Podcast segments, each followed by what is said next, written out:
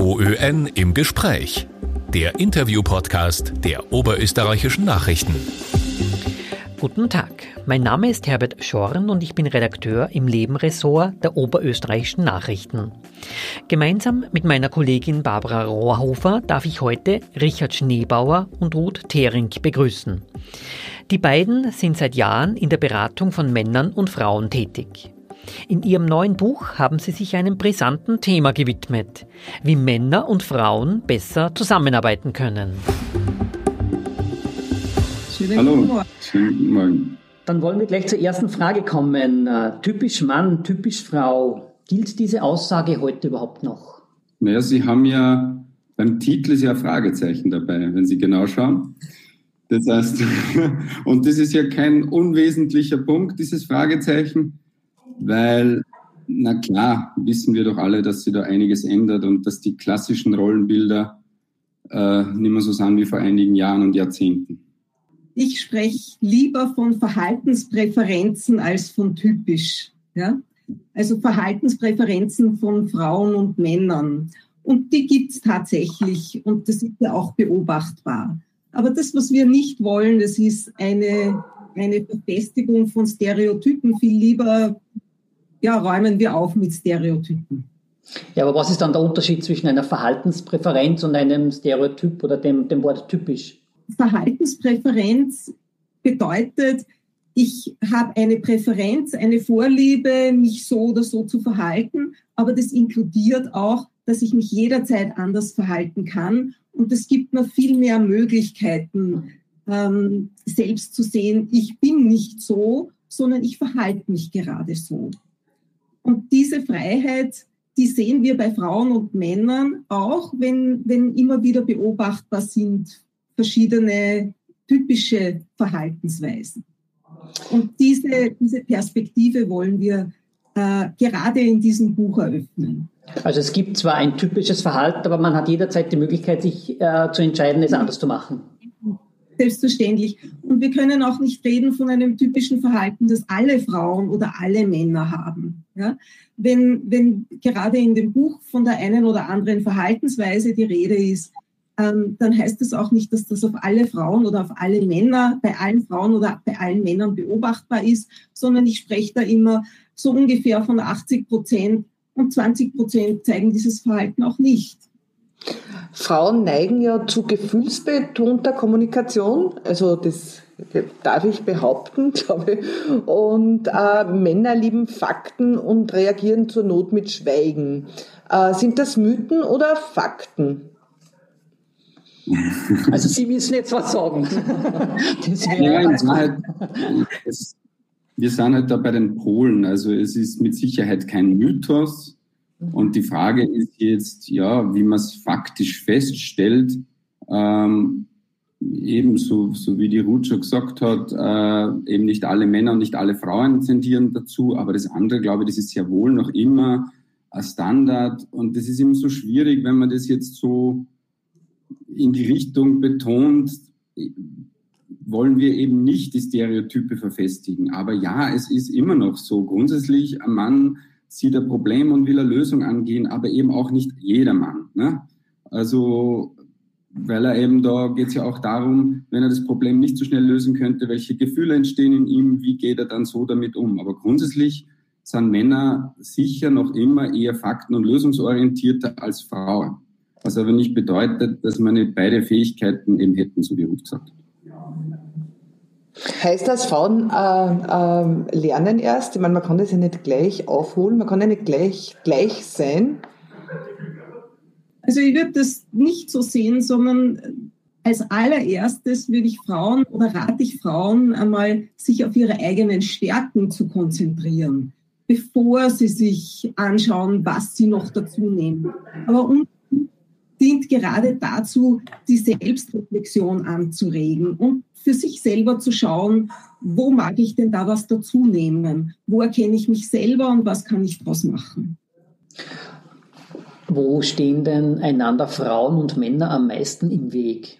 Naja, in Wahrheit, keine, also es sind sehr, sehr riesige Fragen, die Sie da natürlich in den Raum stellen, wo man wo man ganz, wenn man ganz ehrlich ist, äh, ganz schwer so eine allgemeine Antwort findet. Aber ich kann natürlich, also jetzt aus der, aus der Beratung von Männern, also oft geht es natürlich darum, um die Kommunikation und, und darum, sich selber gut zu kennen.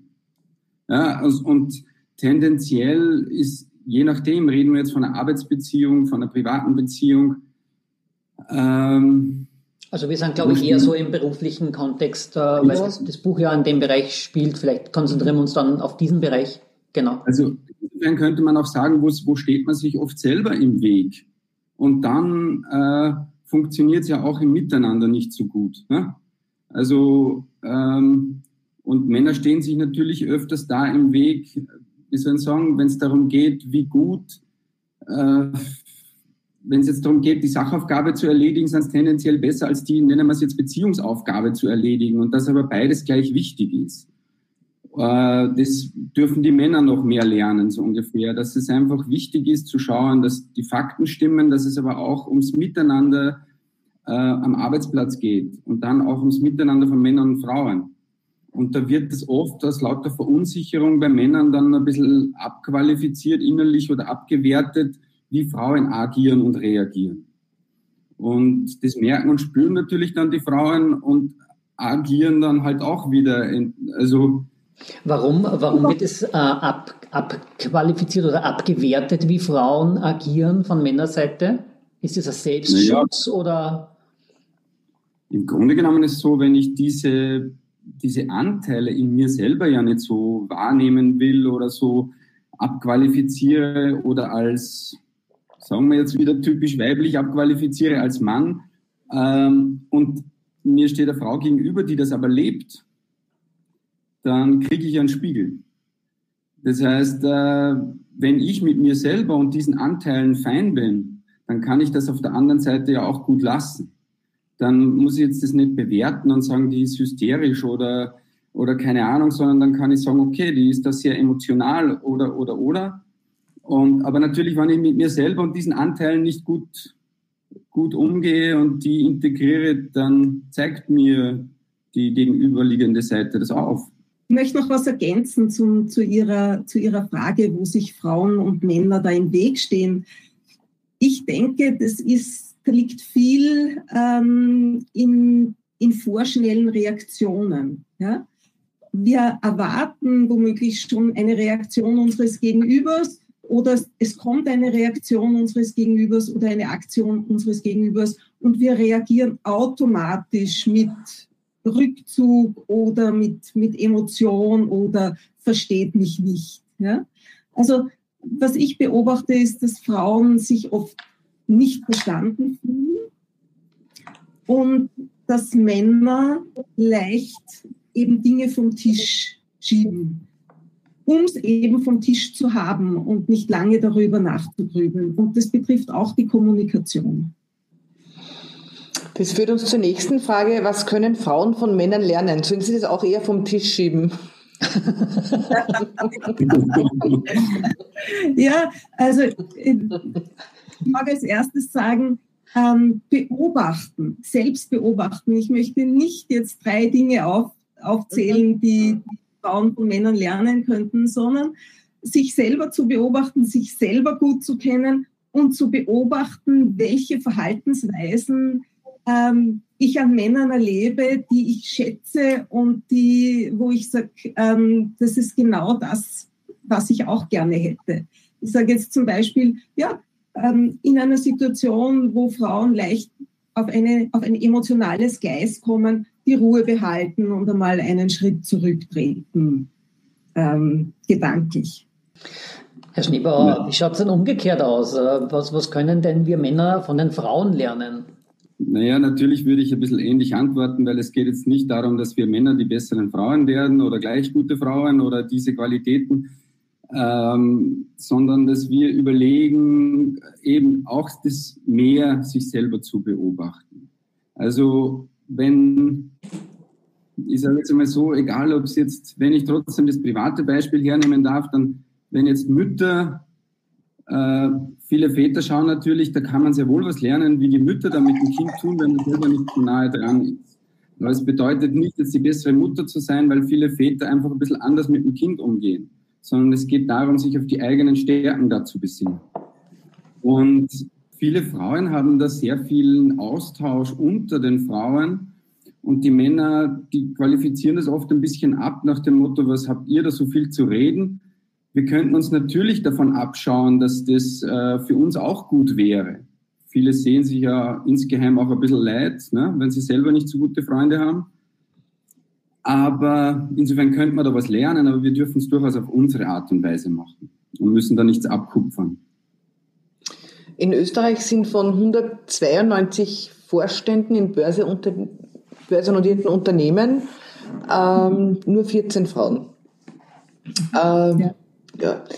Äh, das heißt, ähm, die Frage ist, warum ist das noch so? Aber die werden wir nicht beantworten können. Aber äh, ich habe einmal gehört, dass es zumindest, dass beide gleich gehört werden in so Konferenzen, Sitzungen, es ja zumindest einen gewissen Anteil des anderen Geschlechts ausbraucht, dass, sie die, dass der Verbündete hat. Wenn ich jetzt in einer Konferenz bin mit 20 Männern und bin die einzige Frau, äh, werde ich nicht viel verändern können. Geben Sie mir da recht, Frau Thering? Ja, absolut. Ja, absolut. Da gebe ich Ihnen absolut recht. Und das betrifft nicht nur Frauen, sondern das betrifft jede Person, die irgendwie anders ist, irgendwie divers ist, mhm. in einer Runde von, in einer homogenen Runde. Mhm. Ja? aber insbesondere in, in unserem Kontext eben eine einzelne Frau in einer Männerrunde. Es wird schon viel einfacher, wenn eine zweite Frau dabei ist, eine dritte Frau dabei ist. Und ab einem Drittel, ich glaube, das haben Sie auch gesagt, ab mhm. einem Drittel wird es, ist es dann nicht mehr ähm, so erkennen. Das heißt, es würde ein Drittel von Vorständinnen in den Börseunternehmen, äh, börsennotierten Unternehmen brauchen, damit man diesen, dieses, das, damit sie das weiblich auch durchsetzen kann. Ich würde sagen, es braucht auf allen Management-Ebenen zumindest ein Drittel und das nehme ich jetzt auch gleich zurück. Meine Meinung ist eigentlich äh, Gender Balance, ja? also ein, wirklich ein, eine Ausgewogenheit der Geschlechter und nicht nur in einer Vorstandsebene, sondern auch ähm, in, in anderen Management-Ebenen. Und wenn ich jetzt an Vorstände denke, das sind ja nicht selten drei, ja? Mhm. wenn ich jetzt an drei Vorstände denke und es ist eine Frau, ja, und es gibt in der nächsten Management-Ebene auch wieder sehr viele Männer, dann hinkt diese, diese Drittel-Idee. Mhm. Ja? Mhm. Also ich bin, Sie haben ja auch angesprochen, ähm, es gibt so wenige Frauen in Vorstandsfunktionen. Und warum ist das so? Ich glaube, das, woran Unternehmen wirklich arbeiten können und es auch schon teilweise tun, ist auch die unteren Führungsebenen, die mittlere Führungsebene äh, dementsprechend in, mit Mixed Leadership auszustatten. Warum ist denn das nach wie vor so, dass Frauen ähm, sich nicht so in Führungspositionen, sage ich mal, trauen oder, oder nicht zu vertreten sind? Warum, warum ist es so? Ich habe gemeinsam mit einer Kollegin vor circa einem Jahr eine Umfrage gemacht zu diesem Thema. Nämlich insbesondere, was motiviert Frauen in Führungsfunktionen zu gehen und was hindert sie daran. Äh, und zwar habe ich die, die, diese Umfrage aus einem Grund gemacht, weil ich von Personalisten in der Zeit davor sehr oft gehört habe, ähm, ja, wir wollen ja mehr Frauen in Führungsfunktionen haben, aber die wollen ja nicht. Mhm. Und dem Thema wollte ich da eben nachgehen. Und da sind wirklich spannende Dinge herausgekommen. Ja, ähm, natürlich geht es um um Möglichkeiten, die es im Unternehmen wirklich geht und um Hindernisse, die es im Unternehmen gibt, äh, nämlich, nämlich ähm, Präsenzkultur. Das ist ein Thema, wo ich schätze, dass das, dass Corona und Homeoffice und freiere Arbeitszeiteinteilung Frauen in Zukunft helfen wird. Aber es ist natürlich auch herausgekommen ein wichtiger Punkt, nämlich und es haben doch über 70 Prozent der Teilnehmer, und es waren über 400 Personen, gesagt, nämlich, ähm, es liegt auch am Selbstwert der Frauen. Ja? Frauen trauen sich nicht so sehr und stellen sich selber sehr in Frage. Glauben Sie nicht, dass es auch an den fehlenden Vorbildern liegt? Weil, wenn man jetzt ja. überall die, die Erste sein müsste, hat man ja kein Vorbild und natürlich der Selbstwert äh, muss schon sehr groß sein, dass man sich das traut, oder? Natürlich, ja. Also es geht auch um diese, um diese fehlenden Vorbilder. Aber worum es nicht geht, und das war unsere, eigentlich unsere Kernfrage, die wir wissen wollten. Wollen Frauen führen im Sinne von gestalten oder wollen sie das eh nicht? Und das, was absolut herausgekommen ist, das ist, Frauen wollen gestalten. Aber sie haben auch, es gibt auch Rahmenbedingungen, die für sie erfüllt sein müssen, damit das geht.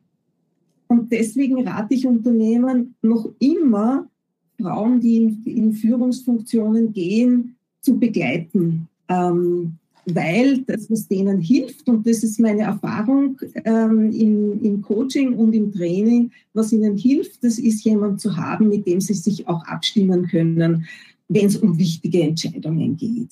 Und das braucht eine bestimmte Zeit und diese, diese Unterstützung, dass jemand da ist, zu dem kann ich gehen und ich kann mich da abstimmen. Und dann steigt auch dieses, und das betrifft aber im Grunde genommen alle Personen, dass dann, dann steigt dieses, äh, auch diese Bereitschaft, Entscheidungen zu treffen und auch einmal ähm, nicht nur auf der sicheren Seite sein zu wollen. Das ist das Pendant dazu, wenn ich jetzt wieder von Unternehmen in das andere, wenn es also quasi, wenn jetzt Männer in weiblich dominierte Bereiche kommen, also der erste Kindergärtner und diese Dinge, ne, dann ist ja das für den auch eine Riesenherausforderung, nicht nur wegen der finanziellen Geschichte und so weiter, sondern weil er da der Einzige ist. Und was der unbedingt braucht, ist quasi auch den Austausch mit anderen, die das tun. Darum sind diese Frauennetzwerke so, äh, so wichtig, wenn es ums Thema mehr Führungskräfte, weibliche Führungskräfte geht.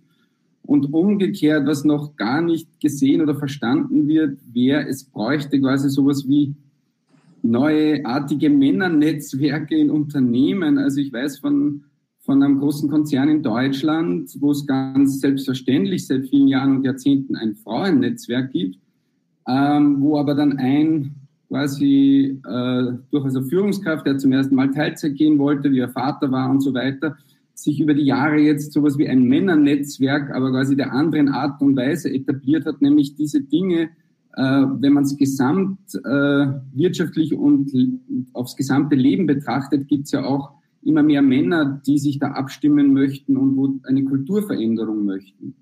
Und insofern brauchen wir quasi die Frauennetzwerke, aber auch neuartige Männernetzwerke. Weil Männernetzwerke zu fordern, ist ja so wie, wie, wie Eulen ja, nachher einbringen. Äh, aber Sie meinen äh, irgendwie was anderes. Also, dass Sie Männer die, die halt andere Wege einschlagen, vernetzen. Weil Männernetzwerke sind ja... ja also Männer, die ungewöhnliche Wege einschlagen wollen, äh, dass sich die vernetzen. Ja, ungewöhnliche, sondern dass das überhaupt, also es gibt auch bestimmte Sichtweisen, man könnte es jetzt anders, äh, vielleicht nochmal allgemeiner, dass sich seit vielen Jahr, Jahren und Jahrzehnten die Frauen aufgemacht haben und selbstbewusst geworden sind und damit das Geschlechtergefüge gehörig durcheinander gebracht haben, nona nicht und gut ist es. Aber was quasi noch fehlt, ist sowas wie eine gute, authentische, auf Augenhöhe Antwort der Männer, die sich eben nicht, auch nicht nur an den Frauen orientiert, ähm, und, sondern die wirklich auch nach eigenen Wünschen und Bedürfnissen tiefer schaut. Es gibt ja in einem Betrieb natürlich gewisse Dinge, die laufen so scheinbar nach der Fasson der Männer. Aber wenn die Männer genauer hinschauen, dann ist das ja auch in Wahrheit nicht immer alles so. Das heißt, es gibt sicherlich auch bestimmte Abläufe, die es aus Männersicht, wenn man das gut zusammenbringt, das ist ja das, was wir versuchen im Buch, dass ein Mann und eine Frau äh, durchaus auch aus äh, unterschiedlichen Bereichen, aber sowas wie das gute Miteinander zwischen Mann und Frau überhaupt gemeinsam thematisieren. Und da ist man natürlich als Mann genauso gefordert zu sagen, ja, okay, bei all dem, was ich da gut finde an der Frauenentwicklung, das sehe ich trotzdem anders oder oder, ohne dass das gleich in die alten Schubladen geht.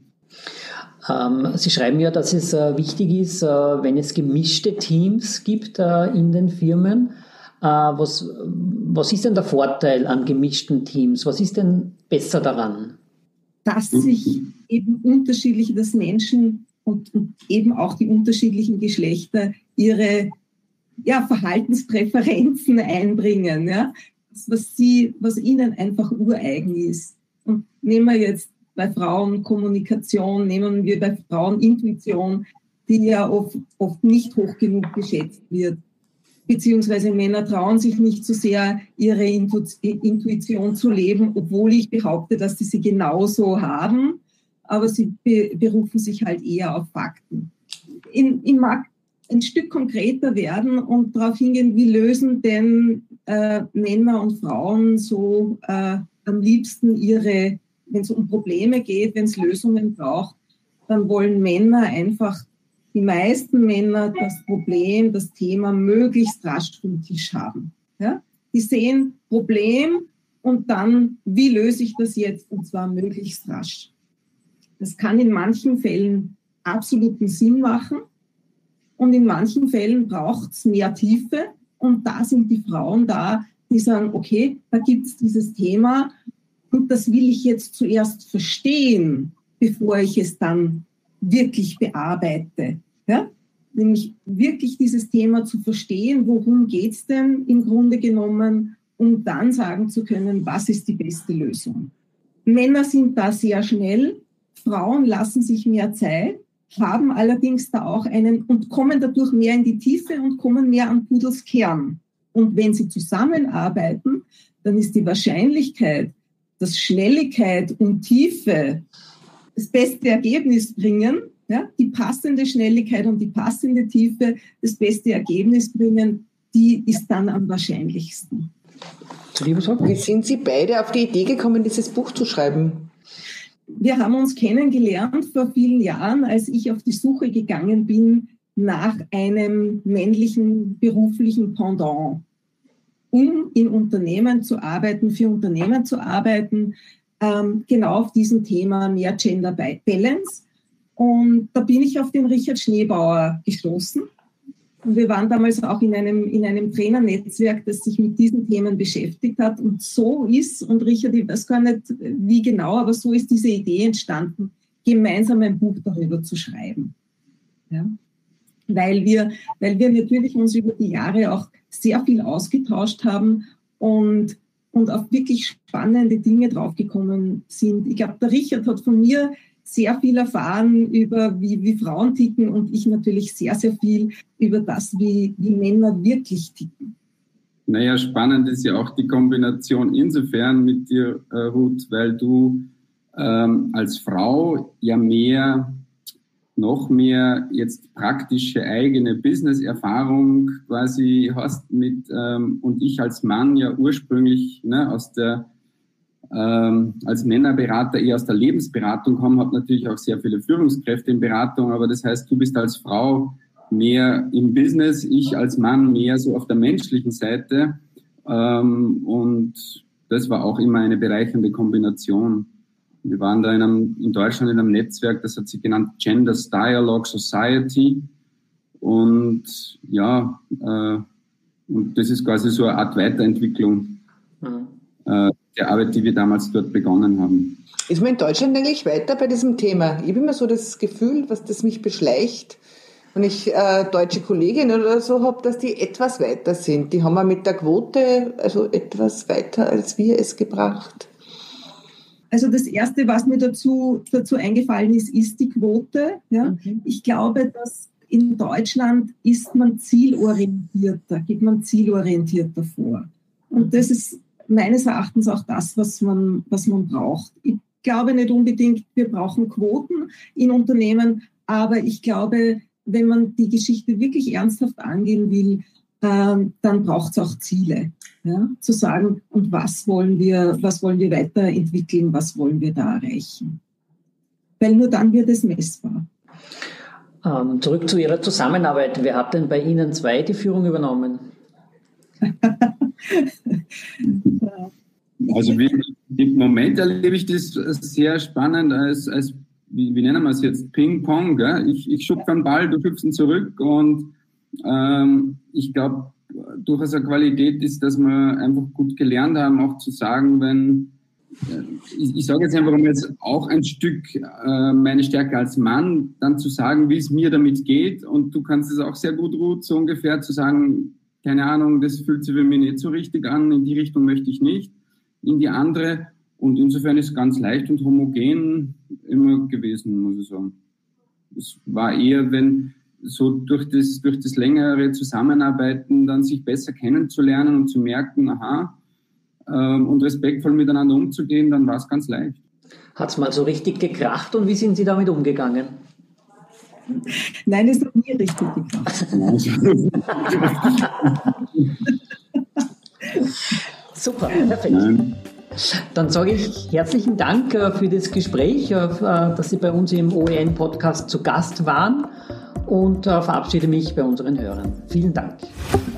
OÖN im Gespräch. Mehr Podcasts finden Sie auf Nachrichten.at.